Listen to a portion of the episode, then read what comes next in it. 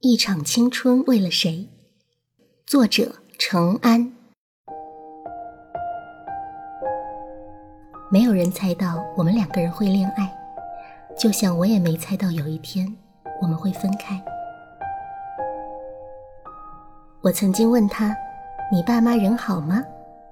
他说：“非常好。”我满意的吸着奶茶里的珍珠，一手把怀里的书本放到台阶上，靠在他怀里，隔着厚厚软软的羽绒服，感受着他的心跳，自然的嗲着声音说：“真的啊。”那会一直好吗？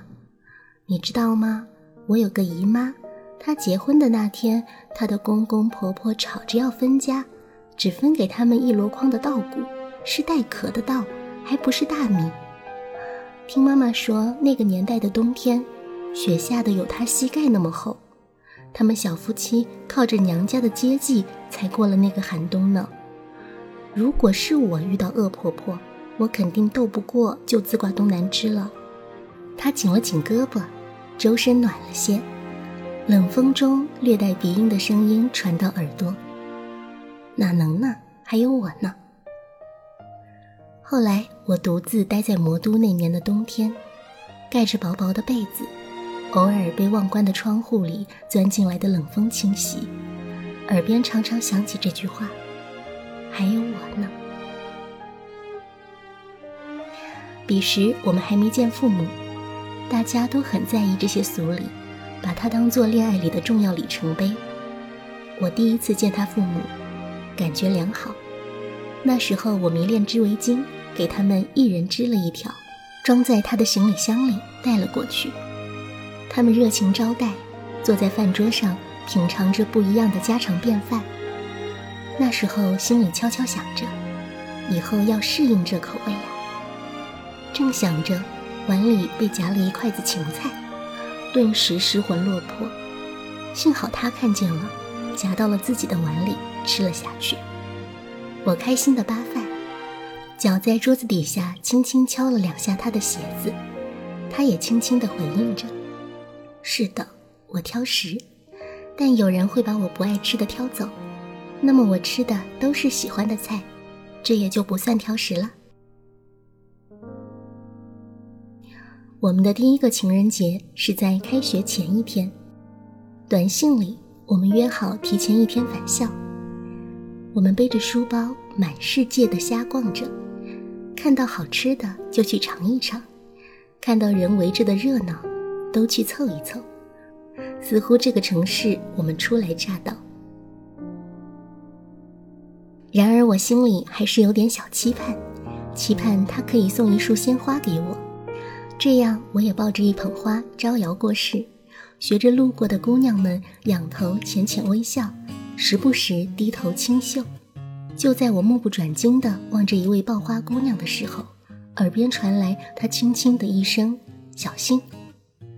他拽过我的胳膊，一辆自行车擦身而过，这一拽让我避开那车辆，也感受到外套外的一层温暖。车过了。他仍小心地拽着我的胳膊，在拥挤的人群中前行。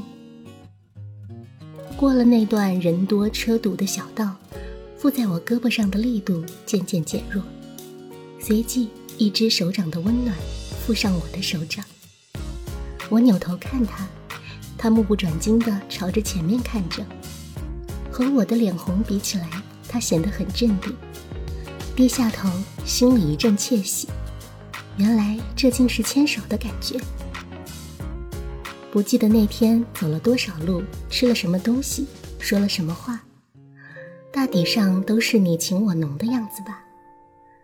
那时候太年轻，太羞涩，太纯情，总觉得开房是一件冒天下之大不韪的事情，哪怕是我们真的走累了，只是想去休息下。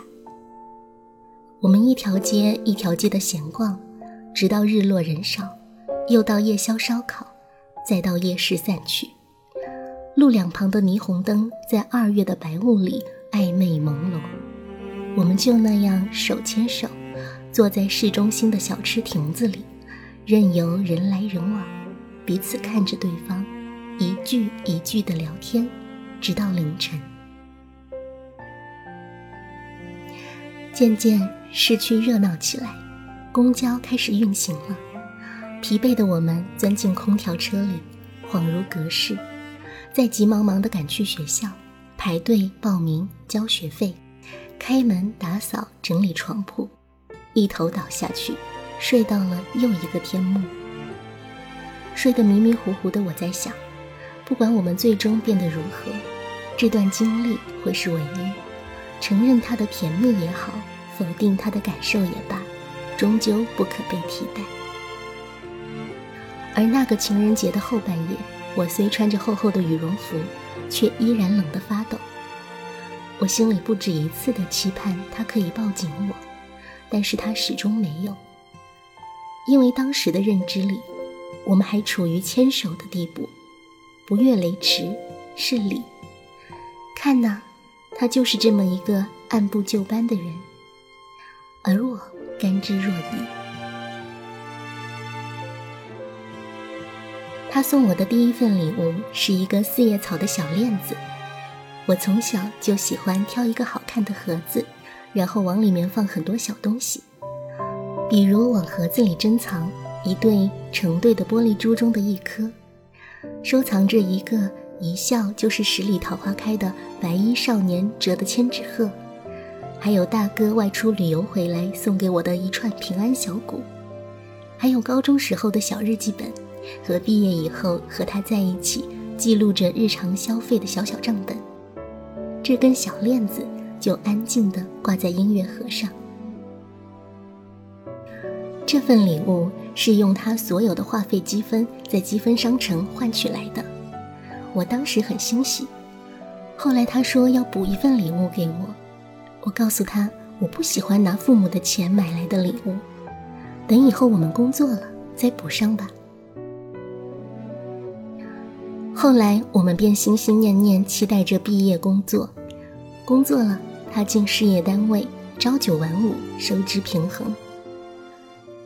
那天我穿着白色羽绒服，在雪地里一下一下蹦着跳着，走了很远，才发现他停在原地。我喊道：“你怎么不走过来？”他看了一眼雪地面，然后附在我的脚印里，一步一步点过来。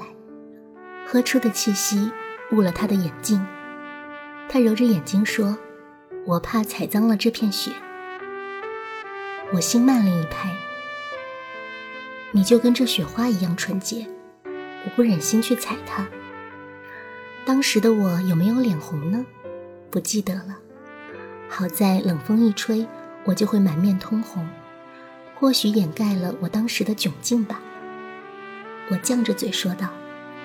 你又不是要踩我。他送我回到女生楼下，递给我一个小盒子，让我回去再看。我在楼梯拐弯的地方就偷偷打开了。第二天，我就带着那个链子去见他。可能是皮肤过于敏感，戴了半天后脖子红了一圈，并发痒。他不敢让我再继续戴着，帮我取下。我小心收了起来，也或许正因如此，它才得以保存到现在吧。从那以后，我脖子上再没戴过任何链子，任何形状或任何材质的。尽管有很多人夸我脖子修长、锁骨秀气，适合戴锁骨链。我送他的第一份礼物是一幅素描。虽然我经常在朋友圈里乱发一些画得很糟、没有美感的画，但我的确曾学过素描，虽然学的时间短、技术渣。那是我生平画的第一幅素描，也是迄今为止唯一一张。那天是他的生日，距离情人节一个月后，我在寝室楼后的桑树下，拿着那幅素描等他。他收好画。看着我，就那么突然低下头，感觉一股呼吸越来越近。我一晃，也赶紧低头。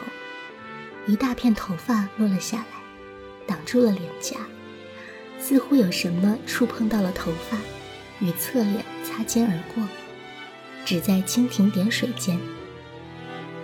他笑了一声，然后奸诈地告诉我：“我很喜欢你的画，但是这个才是我想要的生日礼物。”我有点茫然，不明白刚刚那个算不算亲吻，讷讷地反问：“什么礼物？”亲吻啊！我吻到了你的嘴。我瞬间也奸诈一笑，十分坦白的告诉他：“并没有，刚刚我低头又侧脸了，你只是亲到了脸，而且还被头发挡住了。”见他一瞬失神，于是我更得意的哈哈大笑。却不想，一阵柔软落了下来。那时候很傻，当时就吓哭了。他百般哄我。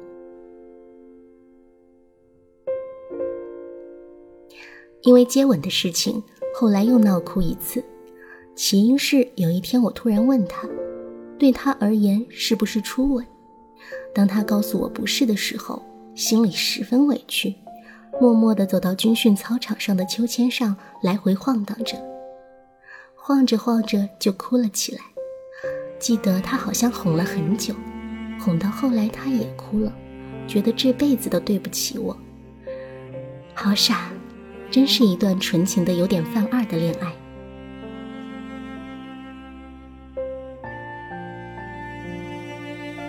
他喜欢听我说故事，每一次听我讲故事。或者是瞎编的故事，他都听得很认真，刨根问底。结束后会狠狠地夸我博学多识，被夸得美滋滋的我便放出豪言，许诺要给他讲一千零一个故事。我问他：“你知道我为什么要给你讲一千零一个故事吗？”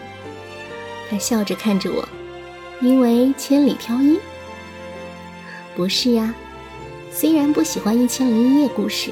但是，一千零一夜后是个好结局呀。嗯，等我给你讲完一千零一个故事，我们就结婚。他抱着我，耳边传来他的声音：“好，那从现在开始，每天要讲一个故事，这样我们毕业之前能讲完。你想着毕业就结婚？嗯，这样多好。可是我极懒。”做事属于三天打鱼两天晒网型，没坚持几天就忘了这回事。有时候他会抱怨说：“你已经欠了十几天的故事了。”一开始我会讲述几个简单的寓言充数，后来发现变成了讲笑话，再后来就带卷了。有一天我们瞎逛，逛到了一个大型菜市场。看到一个摊位上整齐地摆着一大堆硕大的芒果，于是我又和他讲起芒果的故事，半真半假，连回忆带瞎编的告诉他，芒果在古印度是爱情的象征。见他将信将疑，便说：“你看，芒果像不像半颗心？你找两个拼凑在一起，是不是就像一个完整的爱心？”我是说着玩的，他却当了真。他弯下腰，仔细地挑着芒果，放在一起拼着，一个个拿起，一个个放下，直到挑到两个看起来拼得很完整的，付钱，拉着我离开。那时候我们没有去处去分享这一对芒果，只能回到学校食堂。他仔细洗干净，拿刀慢慢划开，然后递给我。我开心的。很淑女的一口一口的吃完，他替我小心的擦掉嘴角的汁液，然后把另一颗也递给我。我浪漫的想着，这是要告诉我，他的整颗心都给我的意思吗？芒果的香味浓郁，我至今只要想起芒果，就会想起它的香味，想起那个午后，怎么也忘不了。因为之后我突然病倒了。来势汹汹，校医告诉我是芒果过敏。我整整在寝室里待了一个星期没出门，脸上、耳后长满了小红泡，后来蔓延到胳膊上、腿上，几乎全身浮肿了一圈。嘴角自是不必说，长满了小水泡，一动就会一个个裂开，然后再愈合。每经过一个晚上的休息，它们便愈合了。但第二天一旦我开口说话，或者简单进食，它们又裂开。撕裂的疼痛虽不及心肺，却也是难忍。那个星期，我三餐只能靠着一根香蕉维持，而这一根香蕉，我却要花费两个小时吃完。拿个小铁勺，一点一点地挖着往嘴里送，跟个半身不遂中风患者一样，全身浮肿，人却比黄花瘦。那时候坐在窗户边。看着窗外操场上的同学，伤感地想着：或许我这是对爱情过敏吧。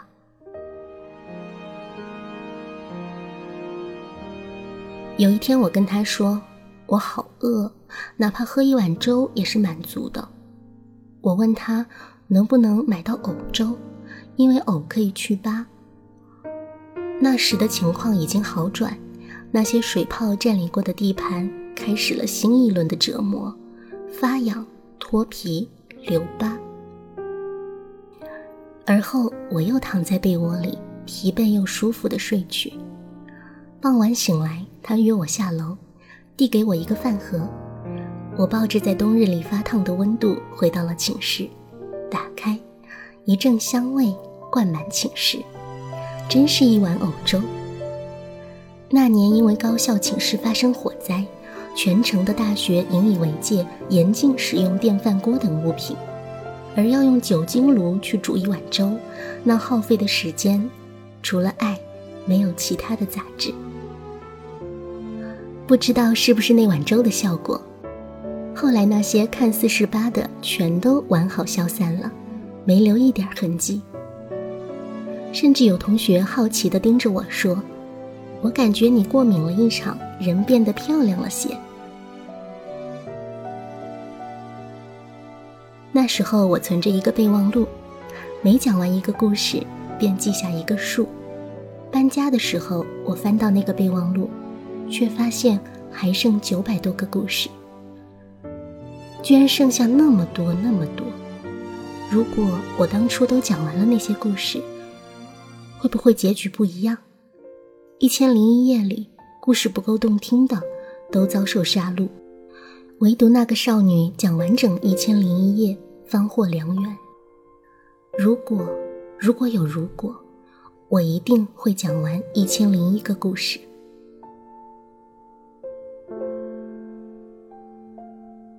那个小盒子的底部，安静地躺着一本苏菲的世界，里面夹着四五片梧桐树叶。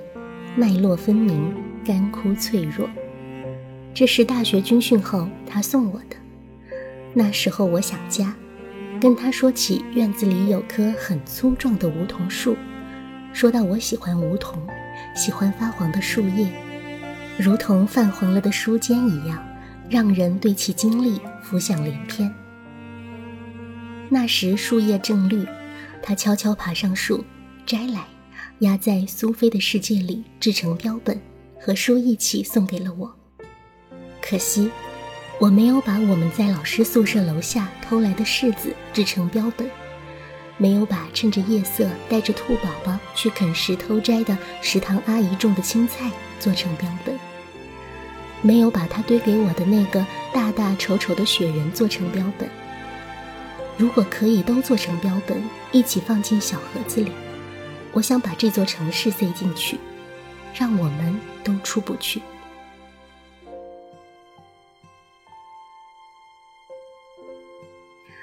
毕业后，我去了爸妈的城市，过了一阵子锦衣玉食的大小姐生活后，想了想，一咬牙还是回来了。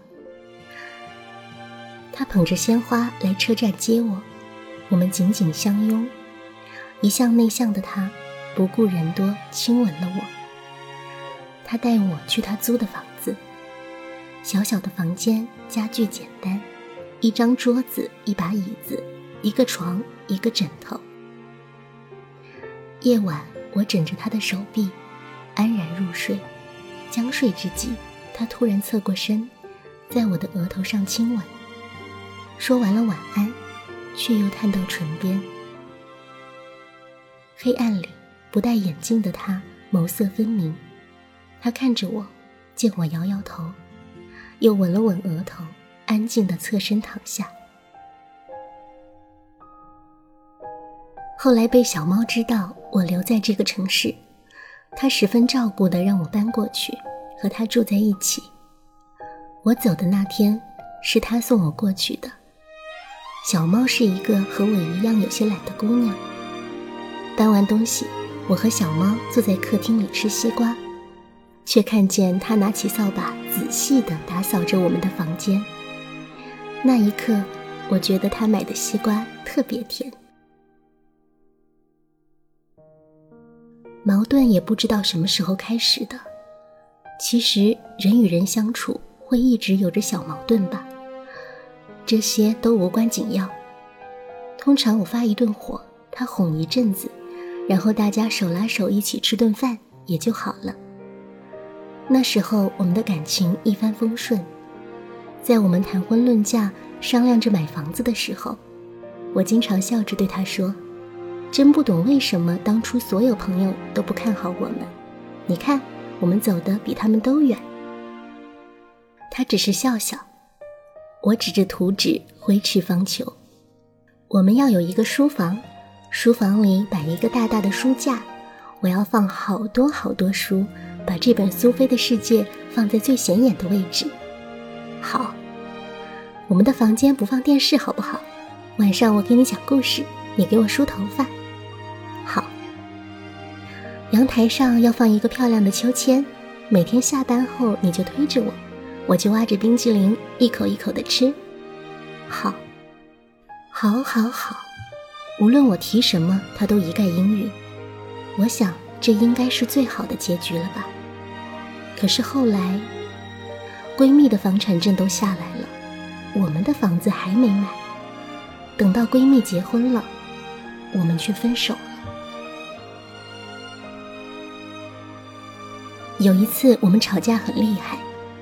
我气了很久，他依然正常上班，下班回来做饭给我吃，我气得不愿吃饭。他说着方言哄我。古人说人是铁饭是钢，一顿不吃饿得慌。安安再不吃饭就饿扁了，就不长个子了。我逗笑了，眼泪鼻涕一起下来，可是气还没消。他抱着我，松开始做事要喂我吃。于是我又暂时不计前嫌去吃饭了。可是吃完饭，看着他在打游戏，心里的怨念又升起来了。或许是星座使然，摩羯座的女生最见不得不务正业，而他每天唯一的娱乐打游戏，则是我最看不惯的行为。有一次走在路上吵了起来，缘由谁都不记得了，我生气了。便往反方向走去，倔强的不回头，直直朝前面看着。走着走着，听着身后的脚步，心便渐渐安了下来。走到一处围墙外，看着围墙里那棵高大的树，落尽了树叶，却稳稳地守护着一个大大的鸟窝。心一动，告诉自己：好了，不生气了。男孩子也是需要台阶的。于是转过身去。却没看见他，我以为是玩笑。只要我站一会儿，他便会从哪个方向跳出来，笑着冲过来抱住我，顺便递上一份我爱吃的零食。然而没有。那天我独自徘徊到半夜，看着月亮高高挂在天上，凉意入侵整个地球。第二天，陆游游打电话问我要不要一起去旅游，我答应了。旅行、背包客、搭车、流浪等等新世界一下子涌入了我的生活。原来狭小的脾气之外的天地这般精彩，原来我错过了那么多风景。旅行结束了，陆游游跟我说：“姐，我下个月要开始一场绕中国北方的旅行，你要一起去吗？”我摇摇头，手里一则消息在静候我回去。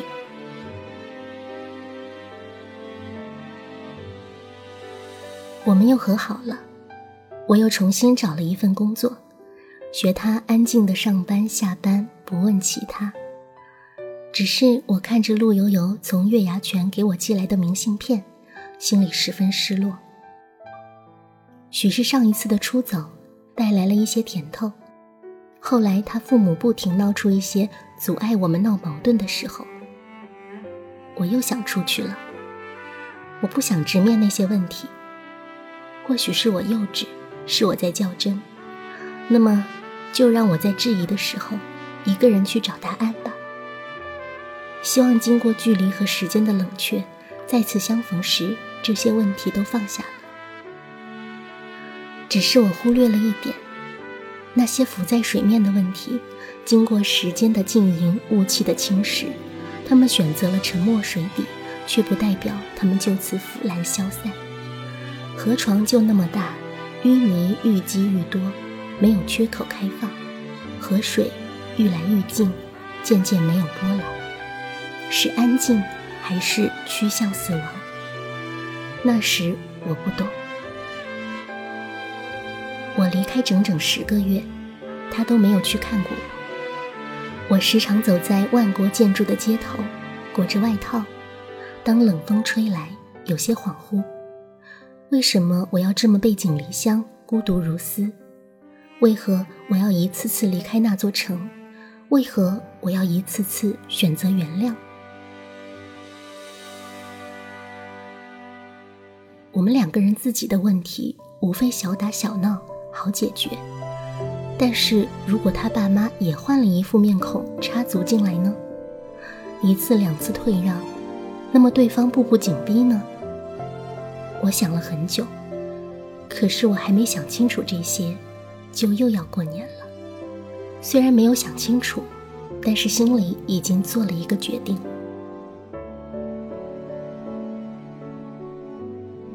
我们约在家乡的湖心公园见面。见面后，晒着冬日里难得的大太阳，久久不语，沉默难熬。我盯着草地，一根根的拔着，问：“你能给我买瓶水吗？”他站起来，看了一眼周围。这公园修建历经好几载，面积很大。可是商店有点远，他犹豫着。那你等我会儿，我去买。你喝什么？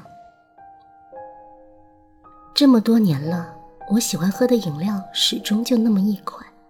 可每每你还是会问，是不记得了？还是过分的尊重了。我依旧盯着草地，随便啊。眼看着他一步步走远，我索性躺在草地上，把外套盖在脑袋上，闭眼小睡起来。阳光好暖，可是，可是眼泪却流了出来。不知过了多久，他回来了。快进黄昏了，我们就这么坐在干枯的公园草地上，距离很近，却不再依偎。我们看着落日的方向，感受着从阳光炽热渐变为温柔的暖洋洋，再到这冷飕飕的凉意，就这么静静坐着，目光随意地看着周围。湖水波光粼粼，大地一片萧瑟，亭子里的老人。家拉着二胡，唱着一曲不知名的黄梅戏曲。扎着羊角辫的女孩在欢快地蹦蹦跳跳着。路上的行人边走边谈话的声音传过来，一股家乡陌生又熟悉的方言。狗声和偶尔响起的鞭炮声引起路边一片车的警报。我们不能和好吗？我摇着头，不敢出声，怕一口哭腔过于明显。我回家了，我骑车送你。不用。但是他依然骑着车，慢慢的跟在我后面。我拽了一路的树叶，揉碎扔进口袋里，再拽一片，揉碎扔进口袋里。他始终跟在我后面，直到爸爸开车来接我。我从车窗玻璃望过去，他坐在广场上的大理石台阶上，低着头，不知道在想些什么。我忍着没哭出来。分手的时候，我刚好也处于工作的低谷期。在电话里，我表达了我的意思。我以为他会沉默，他会反驳，但是没有。他只是静静地说了一句：“我知道了。”你没意见吗？没有。以往都急切哄我的他，一反常态，轻轻地说着。电话里，我甚至听到他拿起一杯水，慢悠悠地喝了一口，轻轻吞下去，不温不火。我闻言挂了电话后，躲在楼下的草地上哭肿了双眼。后来我们再无联系。从一开始，我们就没有共同朋友圈，所以自那次离别后，我竟不再得知他的任何消息。如果就此结束，或许多年以后想起，不免唏嘘。善始却不得善终，好聚却不能好散。一段感情的夭折，必有它的道理，也不是不够好，也不是熬不到头。只是难免多了些什么，或者少了些什么。只是那些东西占的比重对各自的心影响大小不一罢了。你不在乎，就能白头到老；若在乎，强行走下去，只会一夜白头。所以自始至终，我无数次对着他的 QQ 对话框打了一段又一段的文字。最终却一个字一个字的删掉。对于朋友的询问，我也一直缄默。不管怎样，我们曾经美好过，不是吗？那本书里的树叶标本依然在。是的，它们已经枯黄的不成样子了，经脉分明的不敢去触碰，生怕一碰就碎，生怕那碎末随风飘远、飘离。也生怕那碎渣刺进了眼里，揉出一片红肿，生怕自己在睡梦里看见往后会不知道再做一次怎样的选择。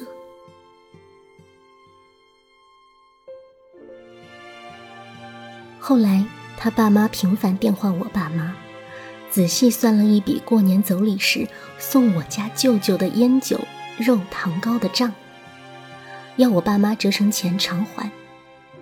那个价格，我们乘以双倍才对上号。对于这件事，他简单回我一句：“我爸爸跟我说过了。”然后呢？等了许久，不见回复。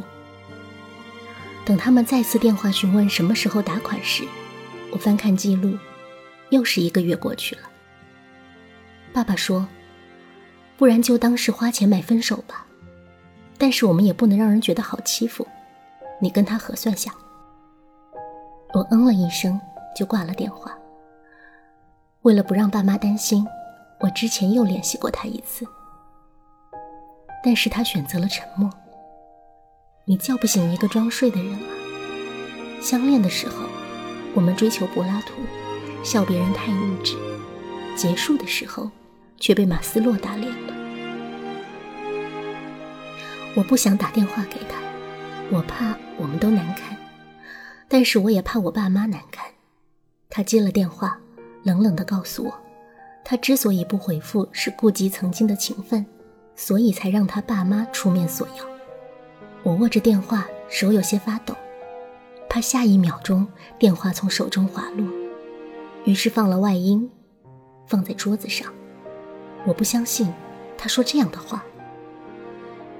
那不顾及情分的做法呢？那我当然直接找你要钱。我好后悔打这个电话。宁愿以为是他爸妈心疼儿子，打着索要青春损失费的旗号。我气急的反问：“那，那是我们曾经好的时候，相互看望亲戚买的一些过节礼，现在分手了。”就要全部换成钱吗？你这不是打我脸，证明我这么多年一场青春喂了狗吗？那不管怎样，这个东西我爸妈是买了，你必须还钱。你刚刚说为了什么？我以为我再也不会为我们掉眼泪，但是我高估了自己，眼泪迷糊下来。这一刻的我们好陌生，他还在电话那边重复着你刚刚说为了什么。我闭着眼，深深呼吸，调整语气，尽量让气息显得平和。谢谢你，在最后让我看清这一切。然后伸手按了挂断，再也不要听见你的声音。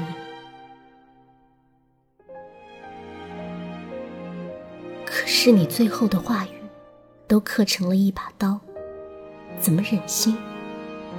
这毕竟……是我迄今为止的唯一一场恋爱啊！我们相识十五年，恋爱六年，在落幕之后，我们就应该安静的离开观众席，带走剩下的瓜皮果壳和一场震撼，不是吗？春去秋来，在这座城市每天上下班的路上，都飘了一地的落叶。我以前从来没有注意过，桂花的季节。竟也是这么一场场秋雨不知停歇。偶尔我也会去那个校园走走，踩在那条梧桐路上。有时候树叶也飘到头上，有时候想伸手去，却发现那些树竟是那么高。有一天，我看见一个男生鬼鬼祟祟地从树枝上跳下来，把几片梧桐叶递给身边那个粉色的女孩。我想，我应该煽情地回忆下彼时我的呼吸，然后顺势迷蒙下双眼。可是，我也只是慢慢走过。树叶落下就落下吧。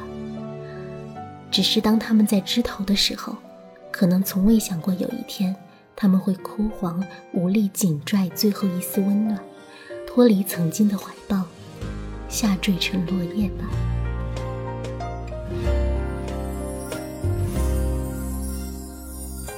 孤独的住在满是回忆